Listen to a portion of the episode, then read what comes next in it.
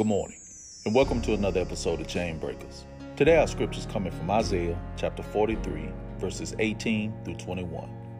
I will clear a path in the wilderness, I will provide water in the desert, I will make rivers on the dry land for my chosen people to drink.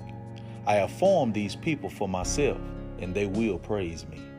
A path in the wilderness, water in the desert, and rivers on dry land. God is promising to supernaturally provide for us despite the circumstance. Don't look at what's in front of you as being another obstacle in your way, but realize it's an opportunity for God to manifest Himself in your life. The latter end of this verse says, They will praise me. Understand that God will allow situations to challenge us so He alone can get the praise. God bless you and have a great day.